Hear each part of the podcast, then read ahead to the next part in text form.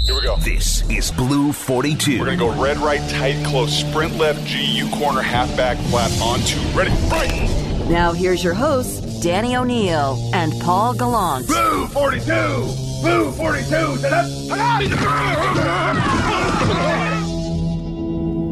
Good morning, Bump. How are you now? Good morning, fellas. Doing well. You know what? I was one of those people listening, and I felt like my buddies were in a fight, and I just couldn't help them. I'm like, man, my buddies, man, they're in it. I gotta help. What can I do? I, I just couldn't help. So, you guys, thanks for being professionals and pushing through that. What are you supposed to do in that situation? If you know your buddy is getting rocked and you can't actually do anything about it, do you do you call the five zero? Like, what do you No, do? man, you tell him you tell him to dig in and throw haymakers. Come on, get up. You know what my we mom have a told show me? grudge with Mike Greenberg now. Yes. Well, I already had a grudge. We'll blame I, him. I just don't understand the appeal. But yeah, now it's now it's at its worst. My mom told me if you're getting whooped, pick up anything, a brick, a stick, anything. There's, there's no no fighting fair when you're getting beat up. That's a good one from Mama Bumpus. Question one for you, Michael Bumpus. With Rams running back Cam Akers going down with a torn Achilles, which is really unfortunate for him, who should they be looking to replace him? And does this change expectations for the Rams? Naturally, you think it changes expectations, right? Cam Akers, you're like, man, the kid had 625 yards, two touchdowns. In the playoffs, he turned it up a bit, over 200 yards, a couple more touchdowns. But they still have Malcolm Brown, who had 400 yards. They still have Darrell Henderson, who I like. I like his running style at 624 yards and five touchdowns. So it changes a little bit. Now, who should they be looking at? There's some old heads out there, Paul. There's some old heads.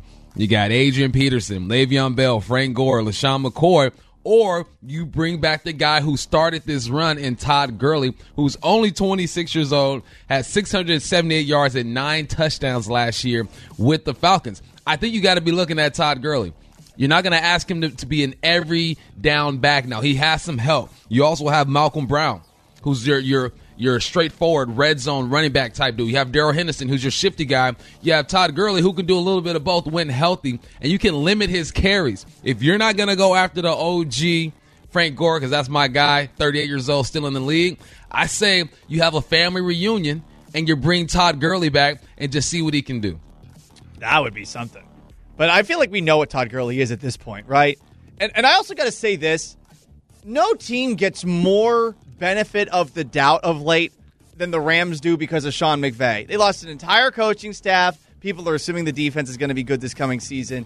They bring in Matt Stafford, who's never done anything of value. People assume that he's going to have this awesome season. And I saw a bunch of people yesterday saying, oh, well, this isn't going to affect the Rams in any way, shape, or form. And they go back to this end of the 2017 18 season because against two teams that literally quit on the year, the Rams ran for a bunch of yards with, with uh, Thick J. Henderson, uh, Anderson. I mean, and then they ran well against the Dallas Cowboys in the playoffs. There's this assumption like the Rams can do no wrong. And it's as if they forgot what happened in the NFC Championship game and in the Super Bowl where they ran for less than 150 yards combined. I, I don't get it. I don't get it, Bump. I don't know if you if, if you have a read on this, but the Rams really have a lot of people that seem to be believing that even though what we've seen over the last couple of years has been relatively disappointing since the Super Bowl, that yeah, they're fine no matter what they do. It's because they've been winning. I mean, they, they, they win. And Kind of. McVay has an offense that is extremely attractive to the the average viewer. They see all this shifting and moving and crossing the field, and it just looks like a whole bunch of fun. And you combine that with one of the best defenses in the league, you should have a chance. If you have an offense that's decent, one one of your sides of the ball has, has to be elite for you to win, right? Either the offense or the defense. Last year it was the defense for the Rams. So you have an elite defense. All you need is about an average offense, and then you add Stafford into the mix. It's all about the names. You got Stafford out there. You still got Cooper Kupp. You have two running backs in the backfield who can get it done. You still got Robert Woods. And you bring you bring over DeSean Jackson. That's what the preseason is about, is building this hype. So you look at this defense, you look at the names on offense, I think that gives people reason to believe. And you throw in the fact that they have owned the Seahawks. If you are going to win this division, you have to beat the Seahawks. You have to beat the Niners. You got to own one of them. And they have owned the Seahawks. So I, I get why you would be skeptical. Like, man, why is everybody on the Rams bandwagon? But the truth of the matter is, they've been a factor the last what three or four years in the division and the playoffs. Paul doesn't like the Rams, and I don't say that. You, you're you're entitled. It's a good grudge to have, But I mean, McVay, what? They've been to the playoffs three of the four years he's been there. Like they're not bad. They're, and I'm not saying they're bad. I just feel like they get this weird benefit of the doubt as if they are better than what they actually are. They have beaten the Seahawks a lot. Is that really the only separation between these two teams over the last couple of seasons? Is that Sean McVay is six and three against Pete Carroll? Because otherwise, like I don't, I just don't get don't why know, people man. seem to be a- going out of their way to make it as if they're fine when things It's like this happen. It's a perpetually mediocre franchise. Like mediocre might even be doing it because what they didn't have a winning record for like a decade, and they made the playoffs three of the four years he's been there. Like he's he's been a good coach. He has, but they just lost their best running back for the year. They're fine. There there are ways to hide that. Now, Cam Akers, I believe, was going to rush for 800, 900 yards this year. He looked good. But there are ways to to still be effective in the run game just by committing. I think that's what you have to do. Let me correct myself. Malcolm Brown is gone. The Texans have been lining me up. He's with the Dolphins. That's on me. But there are ways to hide this. There are ways to still be effective in the run. You don't have to be a dominant running team to be effective in the run. All you have to do is pose the threat. Like, look, man, we can average three to four yards a carry. You're going to have to load this box up when we get in certain formations. But now that puts pressure on the guys on the outside. When you bring in Matthew Stafford, you would assume that with the weapons that he has, he's going to be a bit more successful than he was in Detroit. Because ever since Calvin Johnson left, it just ain't been the same. And Stafford ha- has been successful in Detroit when it comes to throwing the football. Now he actually has a defense. He's got some weapons. He has, has a decent tight end, sprinkling a couple runs here and there. We shall see. You got to stay healthy. You got to win the ball games. But I think people, I think the the idea that the Rams can be a top team in the in the division is legit. Question two.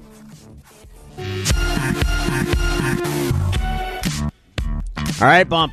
We've heard scouting reports on D'Wayne Eskridge, who's all of the conversations about what kind of player he could be. You got a chance to meet him. What kind of person is he? Man, so I actually spent almost like two days with the dude. Like now, it's- it's not like we were like having coffee and holding hands and guys best were on the friends bus or tour, whatnot. right? Yeah, we went on a tour with, with the 12s. Then he came to my event, Wideout University, on, on Sunday, Oh, and spoke yeah. spoke to about 50 wide receivers just to, to show some love. Oh, that's awesome. And when it comes to like personality, now you got to go on the field and you got to play, right? But when it comes to personality, like this is a kid who's hungry, he's humble, he made himself available. You know, a lot of rookies can come and they can be su- super shy and, and or they come in with an ego. You never know what you're going to get with these rookies. But Eskridge, man, from Gas Works Park to uh, East Lake Sammamish Fields in um, in uh, in Sammamish, man, he was just personable, and I love the the energy that he brought. I love the message he brought to the kids. He's automatically a guy that you want to root for. If you talk to him for two minutes, it's a guy that you want to root for. Then you put on the film, and you're like, all right, man, deep ball threat. He's strong. He's thick, man. He's like my size, but he looked like he weighed 225 pounds. I doubt he weighs that much, but the dude is thick and strong. Overall, good dude. Automatically made me want to root for him. What about his game fascinates you most? For me, and I know that it goes back to high school, and you can't always translate what someone did in high school all the way to the NFL. But I just think it's so interesting that this is a guy who you mentioned his frame is a former running back. He was an honorable mention All State as a running back in Indiana before he went um, to college, and then he transfers over to wide receiver. And I, I'm really curious as to what that element of his game coming out of Western Michigan that Shane Waldron can tap into. You mentioned running back. He played DB for a bit, and he played receiver. So he's a versatile. He's a football player. He's not just a receiver. When I played, I was a receiver. I ain't tackling nobody. I'm not running the rock in between the tackles. The more you can do for the football team, the better. Especially if you're a rookie trying to make this team. Especially if you're trying if you're trying to get acclimated to this receiving corps where you already have some established guys right there, where you're not going to get a whole bunch of targets. You got to bring value to this team and to this roster. How do you do that? You get on special teams, and on special teams, there's only a couple guys who are going to catch the football and run with it, you got to be able to tackle. So because he's big, he's strong, he's physical, and he's played a bunch of different positions, man, he brings a lot to the table. So we're not going to see this guy catch 50 footballs next year, uh, which I don't think is going to happen. We got to see him on special teams and contribute that way. And because he's played all over the football field, he's just a ball player and he's ready to go. Question number three. All right, Bump. We've been trying to figure out what the Seahawks might do with a couple of different players as we get closer to training camp. Yesterday, we talked about Marquise Blair, who we know you like. Darrell Taylor. It seems like right now he is the Seahawks' strong side linebacker. is that definitively where he is going to play, or is there maybe another spot that they will potentially slide him into? From everything I've seen and I heard, I think that's it for the dude. Now there are there are established guys on this defense. You got Bobby, you got your safeties. We'll see what Witherspoon does. Um, I would say Poona is established at this point. He's going to get his turn to go, but there has to be a couple of dudes who surprise people, who do things that you're not expecting for them to do, and Darrell Taylor has to be one of them especially if you're trying to fill a void. KJ's not here. They're going to ask Jordyn Brooks to play a bit more. But Darrell Taylor is a guy that you drafted high. You didn't see a lot of him. And he has to produce. There, there's a little bit of pressure on the dude to produce. If he produces, I think this defense, I'm not going to say they're going to be world beaters. They're going to be great, but they can be better than they were last year. I think that's a spot for the guy. I saw him at the mini camp. He looks lean, he looks strong, and he looks comfortable in the position. He doesn't look lost. Sometimes you see guys on the football field and they're hesitant. They're they're looking around. They're asking a bunch of questions. They're they're not sure where to go. I saw this guy and he looked comfortable in the position. And when you're comfortable, you're confident. You're confident. You can go out and make some plays. So I think that's a spot for him, Paul. I, I expect him to contribute. At what level we shall see, but if he can exceed, exceed expectations, this defense can take a step in the right direction. Here's here's one of the worries about that. Strong side linebacker is the least valuable of Seattle's three linebacker positions. Like that's typically been it. It doesn't. It's it's the guy he doesn't get as much of the tackles. The weak side linebacker is kind of the guy that gets that. Yeah. He's not the quarterback of the defense. He also doesn't rush the passer that much. That was what they drafted Darrell Taylor to do. Can can they change the role a little bit, maybe to give him some more pass rush opportunities from that? Because you want to get some value from him. He was a pass rusher. I don't. I don't. I'm not necessarily pumped about thinking him just being uh, a, an end line linebacker who doesn't do much about rushing the passer. His job is going to be to set the edge, right? To force Yeah. everything inside to everyone else so that Mike and that weak backer can make all the tackles. You can play games with him, right? You you can get him to the quarterback, but then you have to replace him with who? A strong safety or or the other backer to kind of mix things up.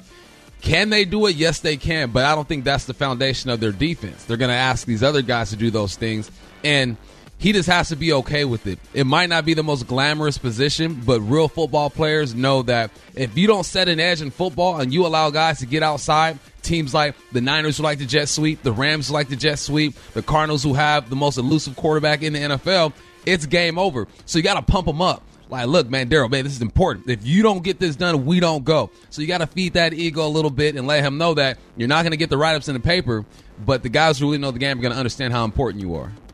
We did talk about him yesterday, and I, I know you like Marquise Blair a lot. So, what would you do with Blair? Blair, man, I, I, I hope that Blair is learning every position in the secondary because someone's going to get dinged up. Knock on wood. Hopefully, it's not going to be for long. But this is the NFL. Guys are going to take plays off. They might miss a couple of games. If he can go from nickel to corner to safety, he was already a safety. He's learning the nickel spot. If he can get familiar on the outside too, mm. I, I think he can see the field a bit more because there's no denying what this dude was doing. I know it was only two games last year, but I think he had a forced fumble already. He was coming down the hill and smacking dudes. I mean, his energy is contagious. He has that Jamal Adams type energy. He's not that type of player. He's not going to get a bunch of sacks, but the tempo and the energy he plays with is contagious, and you need guys like that out there.